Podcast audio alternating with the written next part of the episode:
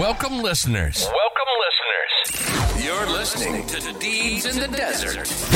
The place where real estate investors tune in for the latest news and available investments at Ignite Funding. If you're on the hunt for a low effort, passive income stream, then turn up that volume and pull out the hammock as we get ready to feed you your weekly dose of real estate investing insights.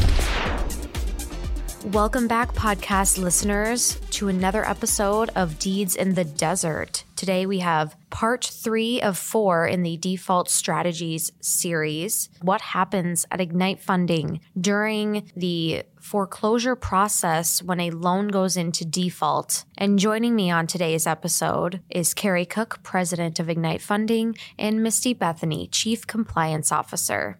So, everyone, please welcome Carrie and Misty. All right. So, Misty, I know last time it was Pat and I, and we sat down and we talked a lot about um, what happens and what we're doing from the Ignite funding perspective of, you know, kind of monitoring our loans, uh, knowing when there may or may not be an issue, identifying the issue, um, and the initial communication that we have with our investors that the borrower has not made their interest payment. Right. And then and, and, Pat and I kind of got right up to the edge of, you know, we're ready to execute on a notice of default. Yes. Um, there has been no uh, progress that Pat and I have been able to make with the borrower uh, to work out uh, a reasonable, some sort of reasonable, our investors would agree to this, we agree to this, we're going to give you some extra time. This conversation today is going to be about we've gone down the path of filing the notice of default and this is probably where most investors become um, agitated. yes, agitated because filing a notice of default in most states requires a cure period. And I say in most states, and we'll talk about that in just a second, but in most states, it's 90 to 120 days, and in some states, even more. So every state has different laws pertaining to the protection of the borrower. And although us as lenders would love to say that the protections are on our side, of, uh, our side, they're really not. Um, we do have to follow the, the regulations and the laws that are established in each of those states that we lend in. And I say some states because there are two different types of um, foreclosure processes. Right. One is in a judicial state and one is in a non judicial state. And I don't know if our investors understand the difference between the two. Sometimes our staff talks about it, and other times they may not. But I think it's important for all investors to understand the difference between judicial and non judicial. Will you just briefly give me a definition between a judicial state and a non judicial state? And where, where does that line cross? And are some states both? Yeah, so primarily, if we are doing a, a deed of trust, that is going to be a non judicial state. The process to foreclose in those states is easier. Never easy, right? But easier versus a mortgage state, which is a judicial foreclosure. Basically, it's exactly what the, the terms describe. Judicial foreclosures have to go through the courts. They take a lot longer, there's more steps involved and more costs. yes, yes. I definitely see the cost. I know most other people do not, um, but there's definitely costs involved in that. So for the most part, I would say 80 plus percent of our loans are on a non-judicial yes, right. foreclosure. Um, it doesn't mean that one's better than the other. It just means that there are more defined uh, steps involved in the process. So I just wanted to make sure that our investors understood that and yeah, knew the difference no, between true. the two. And you know, please ask us. Um, you could look it up as well. Uh, that those options are available to you. But either way, uh, Ignite Funding does step in and walk through that process uh, for our investors. I want to say with, but really we are acting on your behalf when you execute your special power of attorney uh, for us to take the necessary steps to protect the asset, i.e., your collateral. So, just want to make sure everybody's clear there before we kind of start jumping into this lull, this 90 to 120 days, sometimes a little bit longer, where investors start to get a little bit um, antsy. Antsy, yes, that's a that's a good way of saying it. You know, nobody wants to not be receiving interest during the period of time that we are going through foreclosure. And I will tell you that Ignite funding feels the exact same way. Misty, does Ignite funding receive servicing while the loan is going through the foreclosure process? No, they don't. And that's something I talk to investors about a lot when I'm talking about um, actually when they onboard and become an investor, right? Because I want them to understand that Ignite's interests are aligned with our investors. If they are not being paid interest, we are not collecting a servicing fee. We are also not earning while they are not earning, which is good for investors because it means that the fire is going to be on us to get those loans resolved as quickly as possible. I couldn't have said that better. No, we start, for all intents purposes, um, working on your behalf. It doesn't mean we're getting paid for it, but we will continue to work on your behalf. And that's where this evolution starts to happen. Misty, can you talk me through a little bit? I don't know if most of our investors know that we have a centralized location on our website that will provide them some information pertaining to defaults. Can you kind of go over what that section is and what is in that section for them to view? Yeah, on the website, under investor relations, under investor loan servicing, at the very bottom, you're going to see a section devoted to basically defaults, right? So it's the loan resolution department, and we put everything on our website. You've probably noticed we're very transparent in everything we do good, bad, ugly. So, under loan resolution department, the first thing you're going to see is the asset management performance record from beginning to current, right? And that is everything that has ever occurred in terms of a default scenario at Ignite Funding. And there's going to the first page is is kind of an overview. It tells you the number that have ever gone into foreclosure, very low. Uh, I looked at it earlier today. I believe it's 3%. To the nitty gritty details on that last page of every single individual loan that's ever gone into default and what the ultimate outcome was. Why do we give you that information? Because we want you to understand the risks involved with investing with us, but also we pride ourselves in the work that we've done in being able to, in the very rare instance when when the situation occurs, to be able to resolve it as quickly as possible and to the best outcome possible for our investors. So I encourage everybody to look at the asset management performance record and look at it regularly because we update it regularly. Under that is understanding and managing defaults. So there is a lot of information and resources for you to look at, read through, and really understand what the process is from beginning to end. That is the default guidebook. And so it's going to walk you through every scenario that we're going to talk about today and probably a few more that, that we will just miss. Default q&a is there as well. Lots of frequently asked questions and um, a good resource. Default terminology. Some of this is not familiar to everybody. We talked about the judicial and the non-judicial earlier. All of those things that you don't typically hear when working with ignite you can find there. And then the loan default portal. That is key if you are on a default. That is where you are going to be able to log in and see all the communications specific to the loan that you are on. There is, they are password protected, um, so that information is sent to you once that loan is put on the default portal. Historically, we have done that to coincide with when the notice of default has been filed. But moving forward, the minute that we file, that we actually ballot, excuse me, the investors to get approval to file the notice of default, that portal will be opened. You will have the login. Carrie, I said the minute that they give approval, which is not necessarily in the same time frame the notice would be filed. I want to talk briefly about why that would be. That's true. So there's a couple of things that happen. Um, you know, we talked about it being non-judicial, but a lot of times you also need to take into consideration that there's um, a level of notice uh, you want to give to the borrower. Sometimes Pat and I, when we're uh, chatting with the borrowers, uh, quite frankly, I think they think we're full of it, and we're not actually going to file the NOD. Um, I, I, don't want to uh, be off color, but um, you know, do they really have it in them? Are they really going to do this already? Or are they going to give me the opportunity um, to say, uh, to do what I say?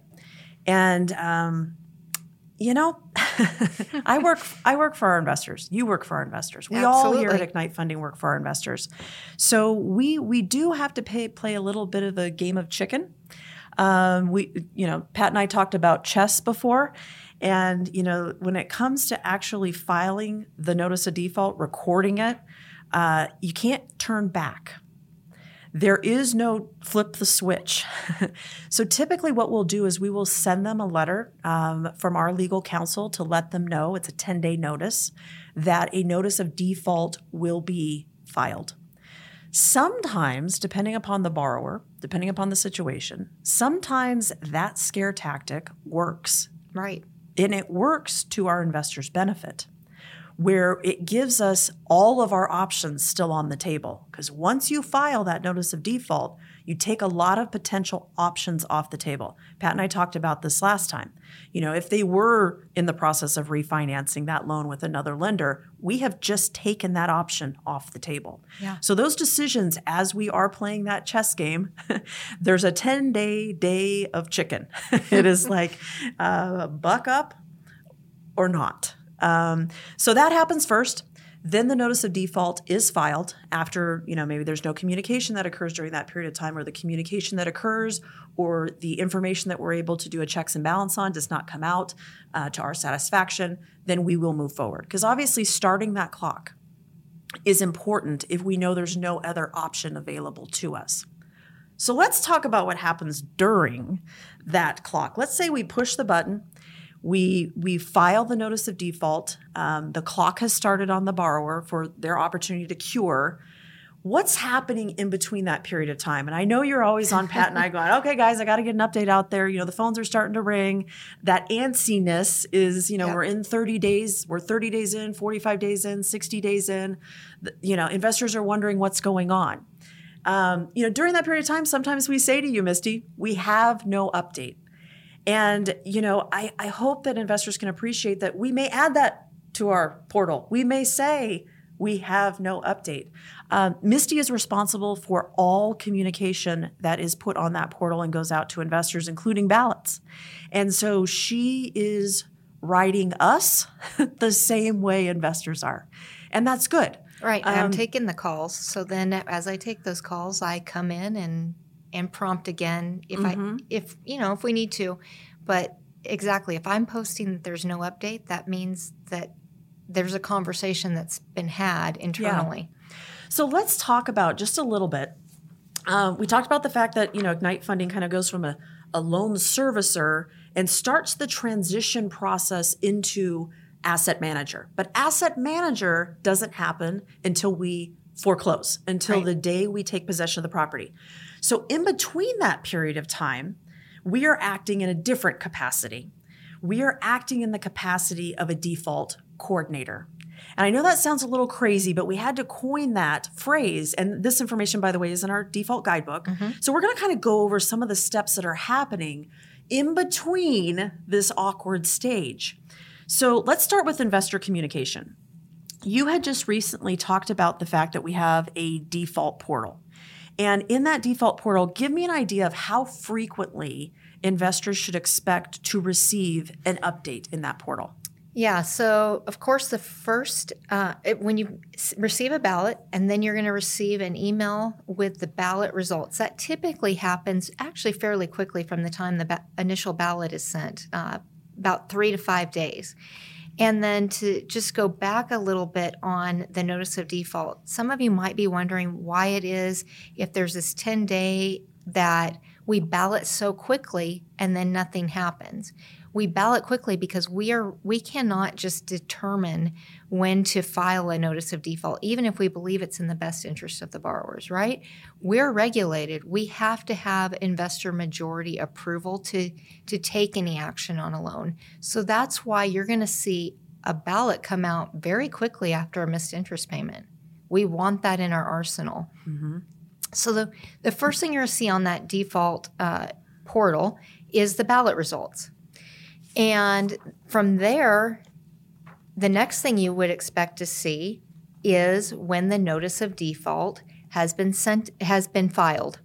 You will also receive an email. Every time there's an update to the portal, you receive an email to go check the portal. Just a reminder.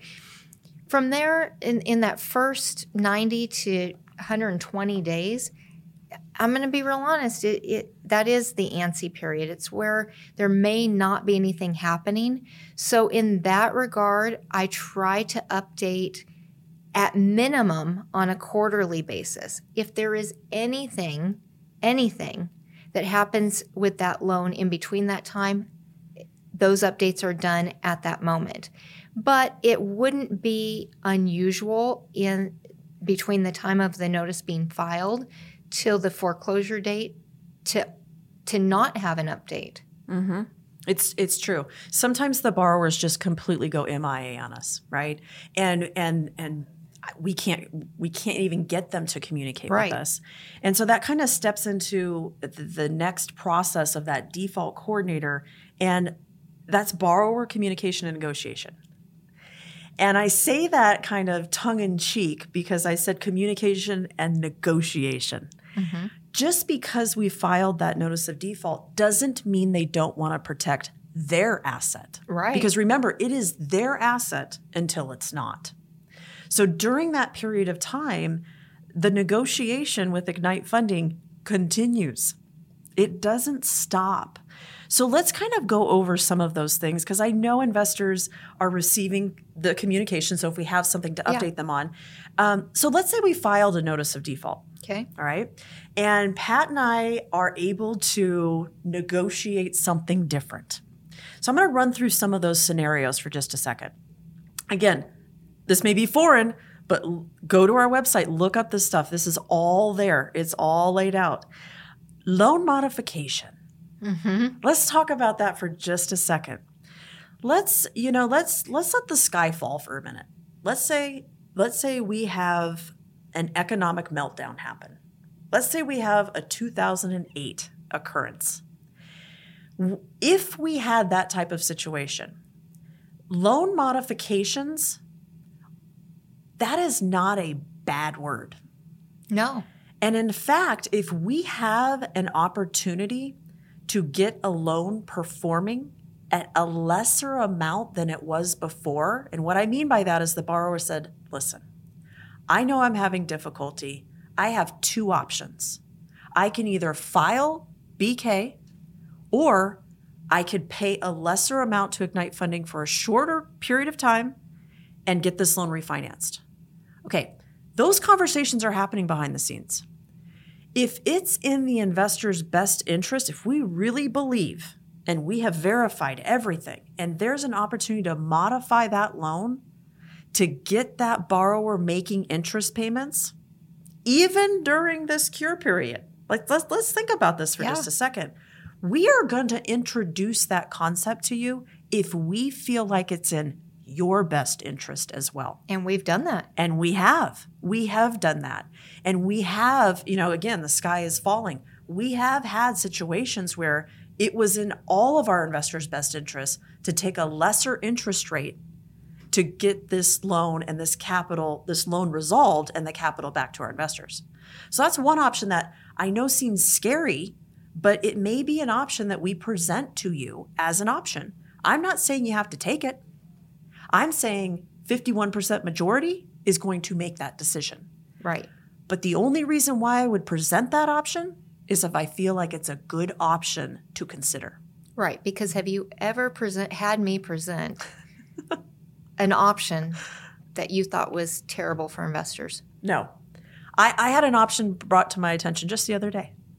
And they're like, if we can just not pay for three months, and, and, it takes everything I have to stay on the phone and not just go click, right? Right. But I need to hear them out. I need to understand why. I need to understand what's going on there because we need to double back and find out if what they're saying to us, if we can confirm it or not. Right. Um, it's not it's not truth or or, or, or you know uh, or lies in this regard. It, is really just a verification process. If I think it's absolutely ludicrous, I'm not going to even entertain communicating with investors about it. There are times that we get offers for properties that we've taken back through you know through foreclosure, and it's just ludicrous. It's ludicrous. Um, and when I say ludicrous, if it's anything greater than 50% of, you know, the capital return, I'm probably going to send it to you so you're aware that we are at least fielding. Right. But if it's, right. you know, I'll give you 10 cents on the dollar in today's environment, you know, pound sand. We're not going to even entertain ridiculous offers. But modifications, sometimes they come up. Sometimes it's it's a good option. Uh, sometimes you will see us present that to you, even during that period between NOD, notice of default, and foreclosure. The second one is loan forbearance. Pat and I talked a lot about that the last time because we see um, a decent amount of forbearances will occur. Doesn't again doesn't mean the borrower's not paying. Doesn't mean any of those things.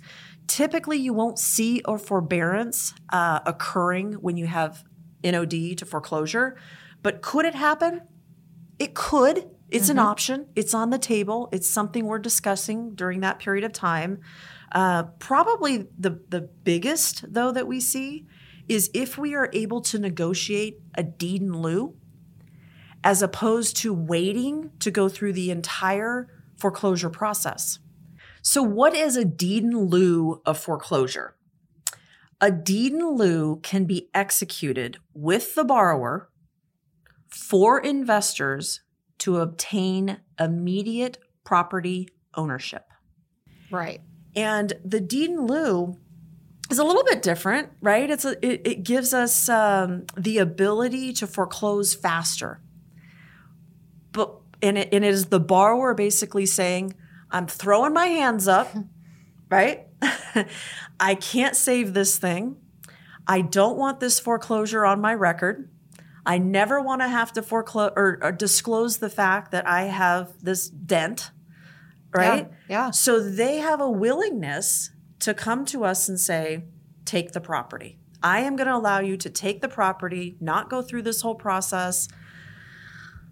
But but that's a double-edged sword too. Sure is. It's a double-edged sword, right? Because a deed in lieu means you're taking on all of the risk of any of the liability that has been brought on by this particular borrower um, not paying their bills, right? Liens that have been put on the property, et cetera. You are absorbing all of that liability if you accept a deed in lieu. I would imagine you do a lot of investigation before agreeing to that. a lot a lot. And even even through that process um, we had a loan one time that we we we did take a deed in lieu. And i thought we had checked every every box. And what we didn't check was how the municipality would feel about an outsider acquiring property in an area that they didn't want any development occurring with an outsider. Yeah, I could see how you could miss that. That is something you can't predict when you take a deed in lieu. So deed in lieus need to be managed in a way where the value of that asset is so great that the risk in taking the deed in lieu um, becomes so minuscule that you have a willingness to take it. So, not a ton of options out there, right? And then there's the obvious one taking no action and the borrower just randomly plops the payoff. I mean, and I'm, when I say randomly, you know, I mean it. Sometimes we have a borrower that during this process, a wire shows up mm-hmm. for the full amount. We haven't talked to them in 30 days, 60 days. I mean, it could be the day of. We have literally, Pat and I have literally, the day of standing on the courthouse steps, had a borrower make the payment 15 minutes before we foreclosed on the property. because they don't want to lose the property. They don't want to lose the asset, right. right? So all of these things are happening during that period of time. A lot of it unpredictable to you. A lot of it, a lot of it is unpredictable to us, especially during that period of time. So our predictability of communicating to you is a little unpredictable, right? It, it is a little unpredictable, um, but it doesn't mean that we've stopped communicating with the borrower. It doesn't mean that we stop going to the property uh, and visiting it and seeing what's going on. Every property's in a different stage, right? I Yeah. mean, this could be a half built house. We need to make sure that we're securing that asset. So let's talk about that. Misty, how do I feel about default expenses? Give me an idea. You've been you've been with me long enough that um, I want you to kind of describe what you perceive as a, me running this company. How do I handle default expenses? Well, this is something I talk to to investors about a lot, and and I probably because it gives me a good sense of pride in working here and working with you, right? So with default expenses, there's a lot of expenses, so many that you know you. I'm sure you'll talk about this, but I don't think our investors even understand who have been on default what all is involved in the expenses. And how you've always handled it is really looking out for the best interest of the investors, right? And you've put company money on the line in order to have the best outcome for investors. Maybe not always popular with our owners. It's not. It's not. But what is my other option? Do a capital call to the investors. And how well would that go? Oh, I don't think it would go well. I don't think it would go well. And then the problem with the capital call is it, it correct me if I'm wrong, mm-hmm. it's all or nothing. Mm-hmm. So every investor has to participate. What would the chances of that be? I can tell you, tabulating uh, ballots, it wouldn't happen. Which is why there's a, well, that's not exactly why there's a 51% majority. That's Nevada law, Yeah. but um, that we are governed under. But even if it wasn't, uh, we apply those same standards across all states because that is the highest commercial lending standard that we have run across That's in all the states that we operate in. So the reality here is that sometimes we struggle to get 51% of investors to even respond to us. We do. And I know for some investors that may be appalling to them, but you know, this is a passive investment. And the passive nature of that says to me as the the person who runs these this company that if the company doesn't have a willingness to step in to assist these investors through the process, then I should expect that those investors won't come back and invest with us. So Yep. I consider what Ignite funding does and the capital that we initially put forward to protect their assets as us saying to our investors, when we say passive, we mean it. And we're going to stand behind what we underwrite. We are going to service what we underwrite. And we are going to foreclose, if need be, on what we underwrite. Because who knows that loan better than anybody else? Right. And what I, I say to investors is listen, you are never going to be orphaned at Ignite Funding. We are with you every step of the way. And in some cases, what I mean by that is we come in and, and we're acting as the parent, right? We are taking care of our investors. I don't want to call our investors children, but We are. We, we literally are wrapping our arms around them yes, and um, protecting that asset during the notice of default to foreclosure. And let's talk about that a little bit. I'm going to dig into these expenses because I probably know them better than anybody else because I'm Yes. signing off on them. you do. And so when it comes to the initial default process, whether judicial or non judicial, there is an attorney involved. And because we operate um, or lend, excuse me, in so many states, we have to retain a lot of attorneys. Yes. Um, not only attorneys, but trustees, because we do need a third party to step in to act in that capacity to assist us through the foreclosure process. Right. So we can't have a trustee sale without a trustee being involved in the sale.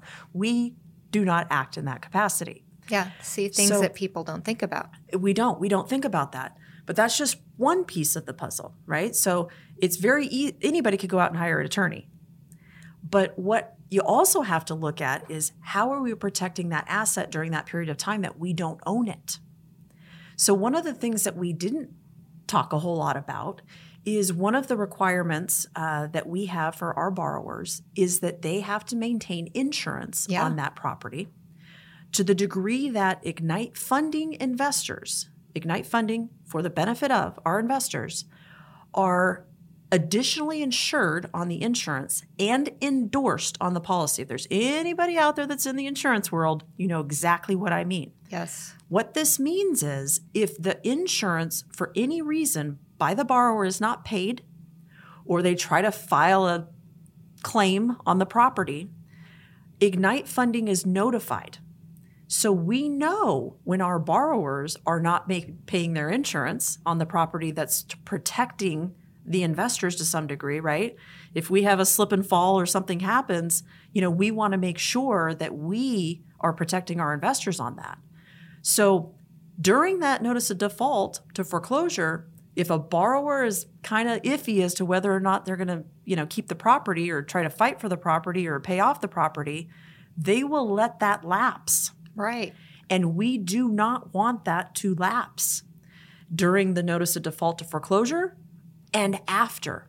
It's much easier to acquire the insurance policy than it is to go get a new one. And although we do have some mechanisms in place for gap insurance if our borrowers are unable to pay, um, it's much easier for us to step in and, and take that over. So sometimes we are stepping in and paying for the insurance to make sure that the liability to our investors is as low as we can possibly get it, right? Yeah. How often does that happen? Uh, more frequently than you think, especially when we're in this notice of default to foreclosure and they're trying to figure out whether or not they're going to try to protect this asset or pay the asset off, right? Because Yeah, additional expense, if they're not paying the interest payment, there's a high probability that they're not paying other expenses. There's a higher probability that there are liens and there's contractors that haven't been paid. So that's happening all at the same time. Furthermore, sometimes when Pat and I go and visit these properties, once we have filed this notice of default, there is vandalism that occurs. And um, in in those regards, there have been measures taken um, to protect the asset, and that may include putting a fence around the property. Who do you think's paying for that? Ignite funding.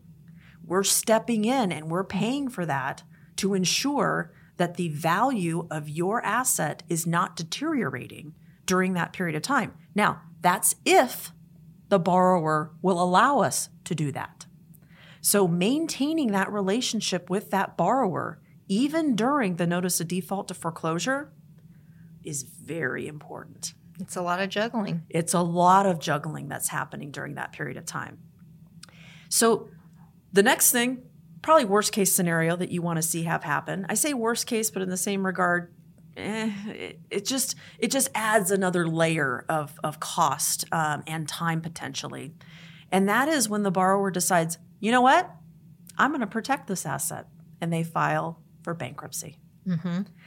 And when they file for bankruptcy, I think we all can appreciate that I have to hire an attorney that specializes Of course. on the federal bankruptcy law side.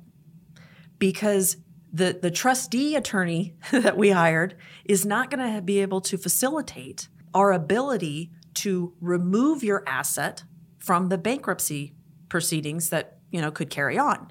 So once they have their 341 hearing uh, for their bankruptcy, Ignite Funding can then engage in the uh, process of getting a lift stay.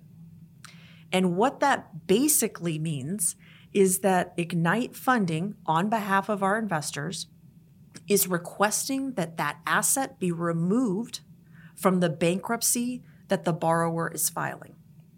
I think we all know when we file bankruptcy, it's like throw the kitchen sink in, throw everything in, because anything that they can protect or try to protect, they're going to. Of course. And they have that right. And I'm not saying that they don't, but when that asset is in that special purpose entity for one specific reason, and you have no reason to protect it except to harm our investors, um, Mama Bear comes out.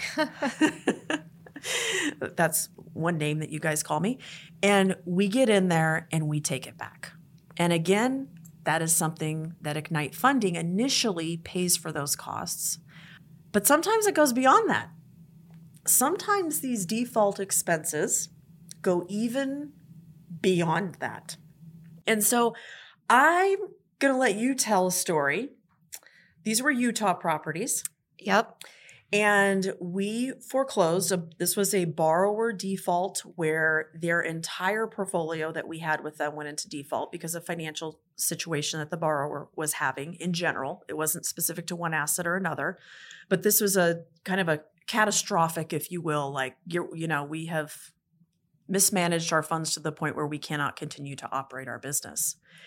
And um, we foreclosed on all of those properties. And this was a unique situation. I've never been in a situation before where you know we really had to evaluate their entire portfolio i say their in portfolio because it, it was part of our portfolio but we were really thrown into the trenches um, tell me your recollection misty of that situation yeah, well, that was an interesting situation. So you and you and Pat had gone down, boots on the ground, to check out the properties. I believe right before the trustee sale, and these were some residential properties that were partially constructed uh, in an area where the weather can be inclement, to say the least, right?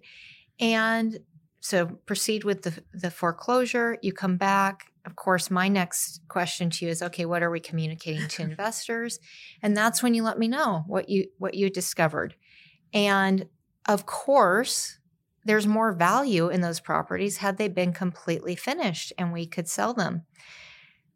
But that wasn't the case. So we are left with these partially constructed homes that have value, but not their highest value. So that's when I believe I don't know, did you become a, a kind of a, a foreman? Uh, you, you certainly had to, you know, determine what you're going to do. And what you determined to do was to expend the capital to finish the construction of those homes so that we could then sell the assets for their highest and, and best value. No capital call was done to investors in that scenario either. Did Ignite own any portion of any of those loans? No. So I ask that question because there is really no end to what we are willing to do.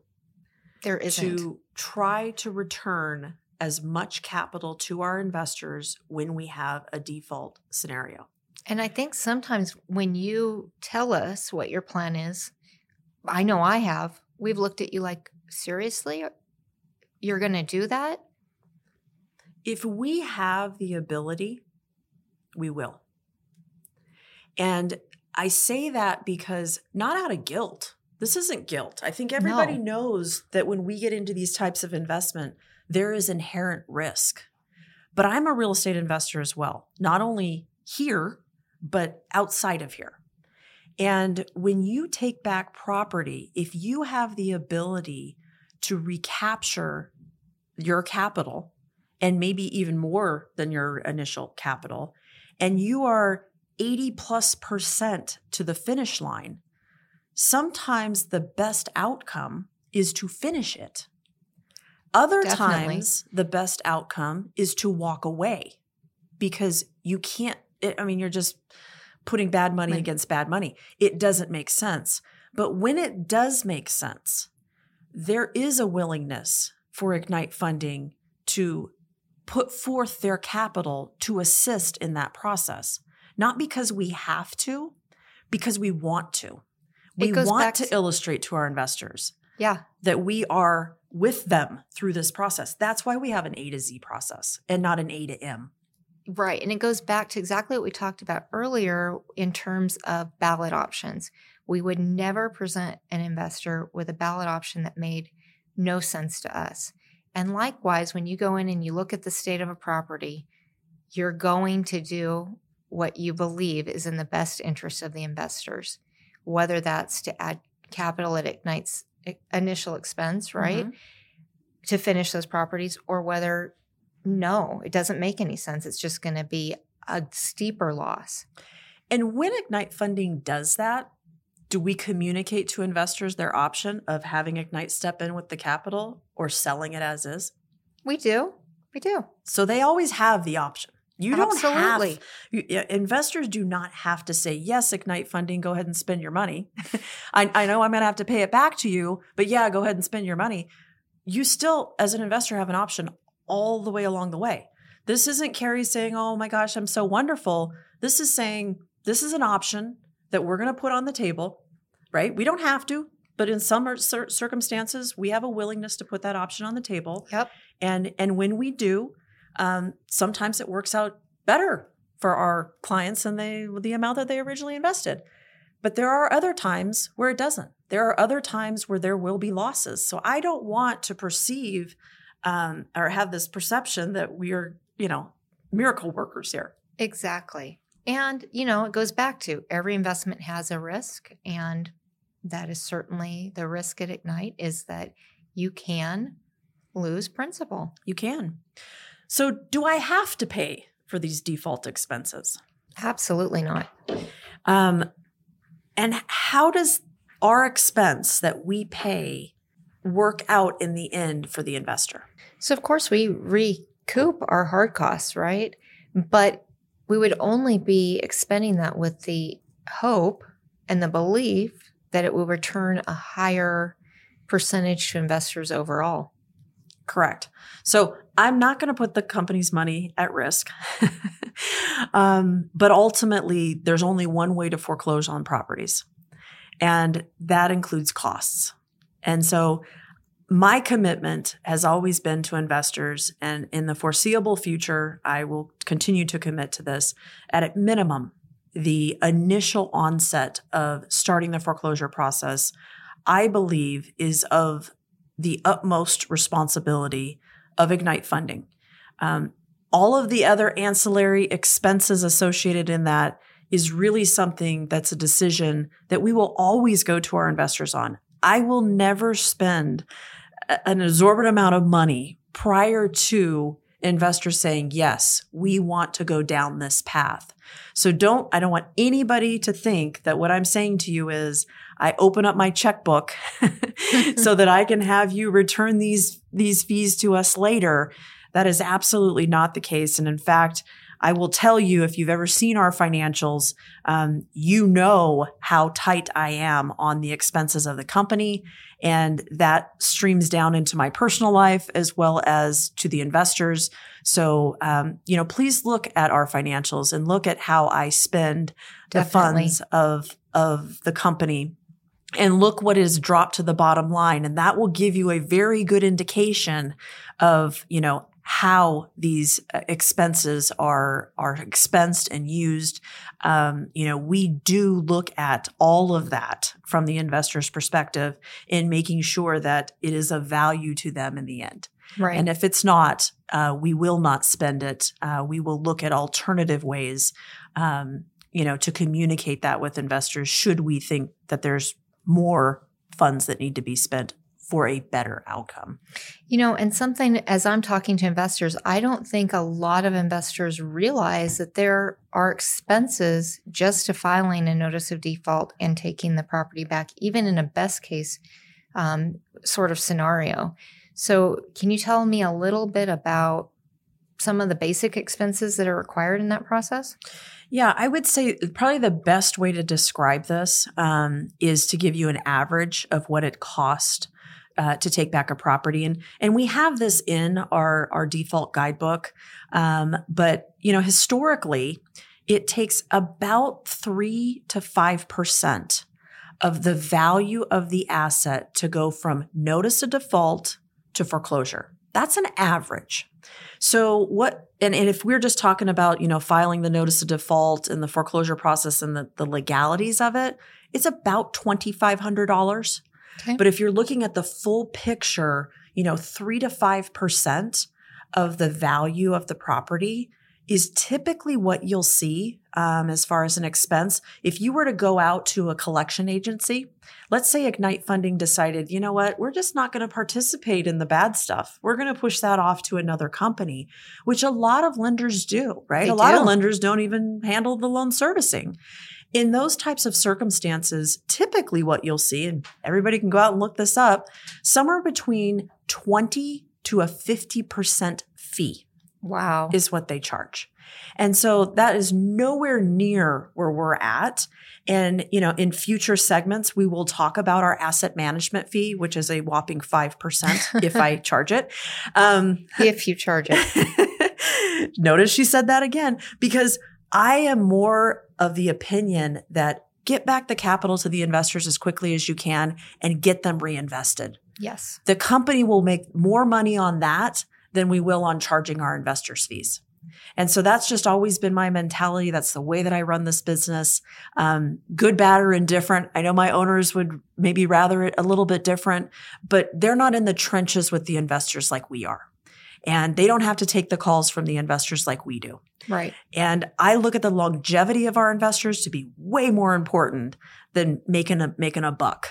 It, it just is not what is my driving factor of what I do. So that's what that's I think answers your question on the expenses. That kind of give it a, a good tool? Yeah. So I'm, I'm going to turn this around on you for just a second. Um, you know, the only time that I'm really taking calls from investors, well, let's be honest, when you're at the top, the only time you're taking a call is when It's bad. they are not happy. And that's okay. That is perfectly fine. Uh, or they're not getting, you know, the service that they have come to expect of us. Perfectly fine. Investors want to reach out to me. No problem. Uh, this girl's got some tough skin. Call me. Let me know what's going on. Um, but I don't get that very often. I have to say, you know, in 2022, the amount of calls that I took from investors, I could probably count on this one hand.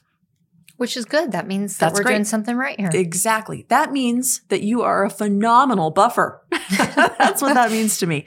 You know, Misty is kind of my right hand person here when it comes to uh, managing the client services side of things. You do run the client services department I do. as well as the loan processing department Yes. um, for all investors. So anytime that you have an investment and paperwork is being sent out, her department is actually checking all of that back in, your special power of attorneys, your investment documents, uh, making sure that your funds are here, uh, you know, making sure all the paperwork is sent to the custodians if you're investing through custodial accounts. And on the flip side, she's also managing and making sure that when loans pay off, um, that you are being contacted and making sure that we're getting your funds back to work. And then she's got a third job, which is, you know, making sure that anytime we have a default scenario, that she is getting the ballots and the communication out to investors and really maintaining that open communication with them. So let's talk about open communication because um, we do not live in a perfect world. We do have defaults. They come up from time to time. We have a few right now. Mhm. Um, you know, s- small dollar amounts. I think in in general, for we're, we're talking about uh, looking at um, our asset performance tracker. I think we have 1.3 million dollars in default, um, but we also have this in between period. Right. Um, and when I say default on the asset management tracker, I should be more clear. Those are loans that have gone all the way through foreclosure and are real estate owned. Exactly. So that's what you see there. Now there's this in between period that we've been talking about today from notice of default to foreclosure. You know, talk me through what's going on. We have a few loans that are in that situation um, as we speak, as we're recording this podcast. You know, what what are you hearing from investors? What what are the questions that are being posed so that we can make sure all of our investors have an opportunity to hear some of that? So it's the antsy period. It's when investors eh, maybe it's the first time they've gone through a default with us, right? And they're they're feeling nervous. They don't know what's going to happen. And so they look to us because we are so transparent and they know that we've been through this and we're, you know, looking out for them. They want to know they want more. They want to know what's going to happen. So a lot of the questions I get is, okay, I know this that my loan is different but you've been through this. So tell me what's going to happen. and that's difficult for me because every, just like you've heard, right?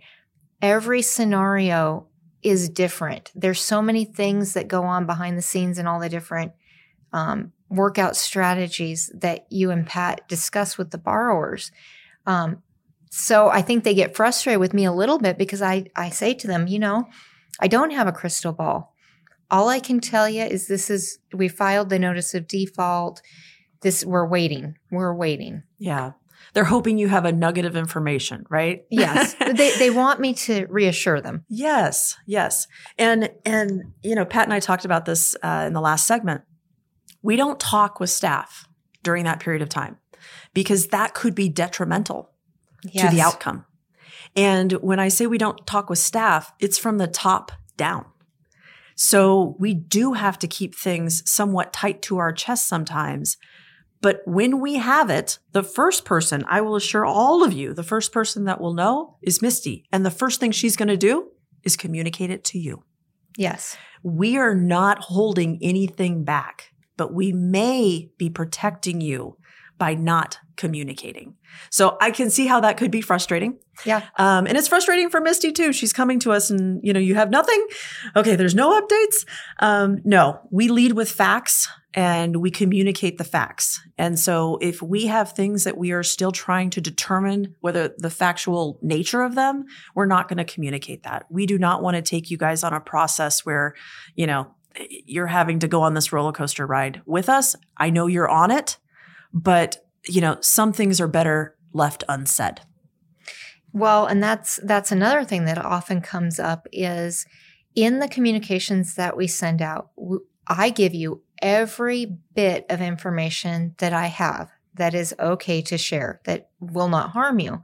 But I what I hear from investors a lot is, well, this is a two-page letter and you haven't told me much. right? Yes. Yes, I'm sure you are hearing that. Um, but sometimes that two page letter also has a lot of information in it. It does. So I, you know, I kind of have to lead with the flip side of that.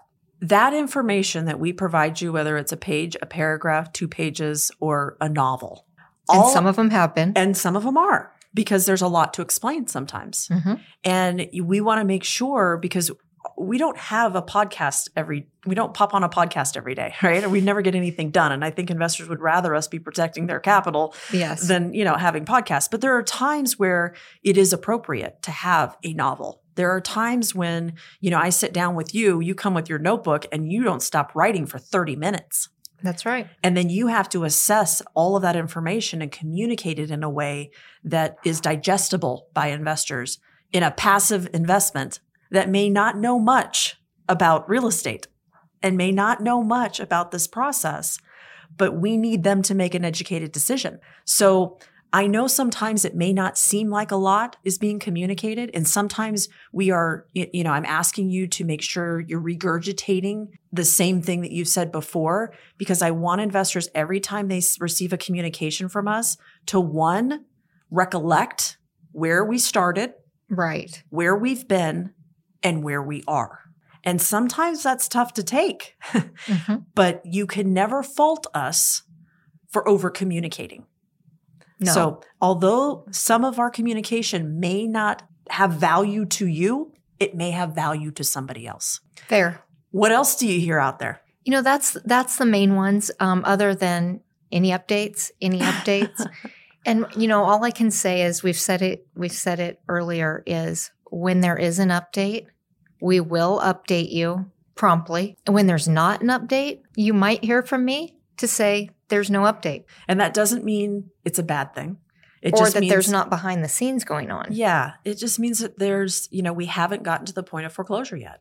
Right. And you know, don't be alarmed. Um, you know, this, there, there's one thing that I think I, I I recalled, and we don't have a lot of defaults, and, and we're not foreclosing on a lot of our defaults.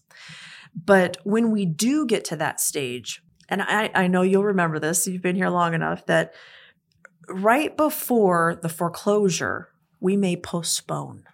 Right. Oh my gosh, let's talk about that for just a second. I was about No, to that's a good point. I was about to sign off here, but let's talk about that for just a second. That has to be the most frustrating from an investor's perspective after they just waited four months for us to foreclose on a property. And so if I don't address this, then we are going to miss a segment here. Yeah. So why in the heck would would Pat and I be running into your office saying, "No, no, no, no, no, we are not we're not ready to foreclose. We need to postpone 2 weeks." That as an investor, I think I might be pissed.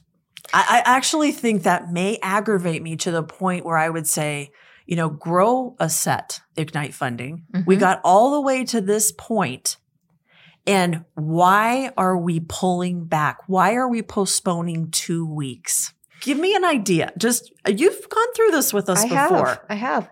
Do you recall? And if you don't, that's okay. Do you recall why we have done that in the past? I mean, I think there's been a few scenarios in which we've done it, right? So, one, just off the top of my head, one would be the borrower is going to be able to pay that loan off right? And that we're not going to have foreclosure, the full amount of foreclosure expenses is what I should say. Uh, and that's the main one. Mm-hmm. Uh, it's it's called a, a drop in wire. We move millions of dollars, millions of dollars at Ignite Funding on a daily basis. We do. And sometimes a wire drops in last minute, and we are trying to figure out what's going on we can't foreclose on a property that is also being paid off at the same time. Sometimes it's difficult to pull the plug and foreclose on a property when I have another lender reaching out to me saying, We're funding this next Tuesday. Yeah, that's happened too. And if I can return all of the capital plus interest owed to my investors, or foreclose on that property and roll the dice that I can sell it and get all of that back, it puts the brakes on sometimes. And you probably can't communicate that. I can't. There's a lot that I it's this is a these are awkward situations for us to be in. So if I am asking for a postponement on a trustee sale, there There's is some serious stuff going on behind the scenes that two weeks is not going to make that big of a difference. And likely would be a huge benefit to investors, or you wouldn't be even considering it. In some cases, it is. In some cases, it may not be. Doesn't turn out. But yeah, if I'm an investor, and and and again, this is tough, right? Because they yeah. can't be involved in every phone call, every this, all the all the stuff that's coming at us from from behind the scenes. But if we do that, if we postpone, I am here to tell you there is a very justifiable reason why we have done that. And our investors would want us to do that on their behalf. Exactly. And I may not be, I may never be able to communicate that to you probably the best form of communication is getting your capital back and all your interest before we foreclose on the property. It's really all they care about, right? Like all we as investors care it's all about. they should. Yeah. It's all you should because that's that's our job. Absolutely. That's our job in this process. Well, Misty, thank you so much for joining us. Yeah, I think now investors know your role, maybe even more than they did before. Um, but you definitely do play a big role in the foreclosure process because you are their lifeline you are the one that's communicating to them. So thank you for joining me today. Absolutely. Thank you for having me. And to our listeners, thank you again so much for supporting us and listening to another episode of Deeds in the Desert. Next week, we have part four in the Default Strategies series. So make sure you tune in for the last and final part of that series. Thanks for joining us this week on Deeds in the Desert where short term investments meet long term investors. We hope you enjoyed the content so much that you share it with all your friends. Who doesn't like learning about passive fixed income, right? Still hungry for more education? Visit our website at ignitefunding.com. Or if you're ready to take the leap and start investing, give us a call at 702 761 0000 and schedule a free investor consultation.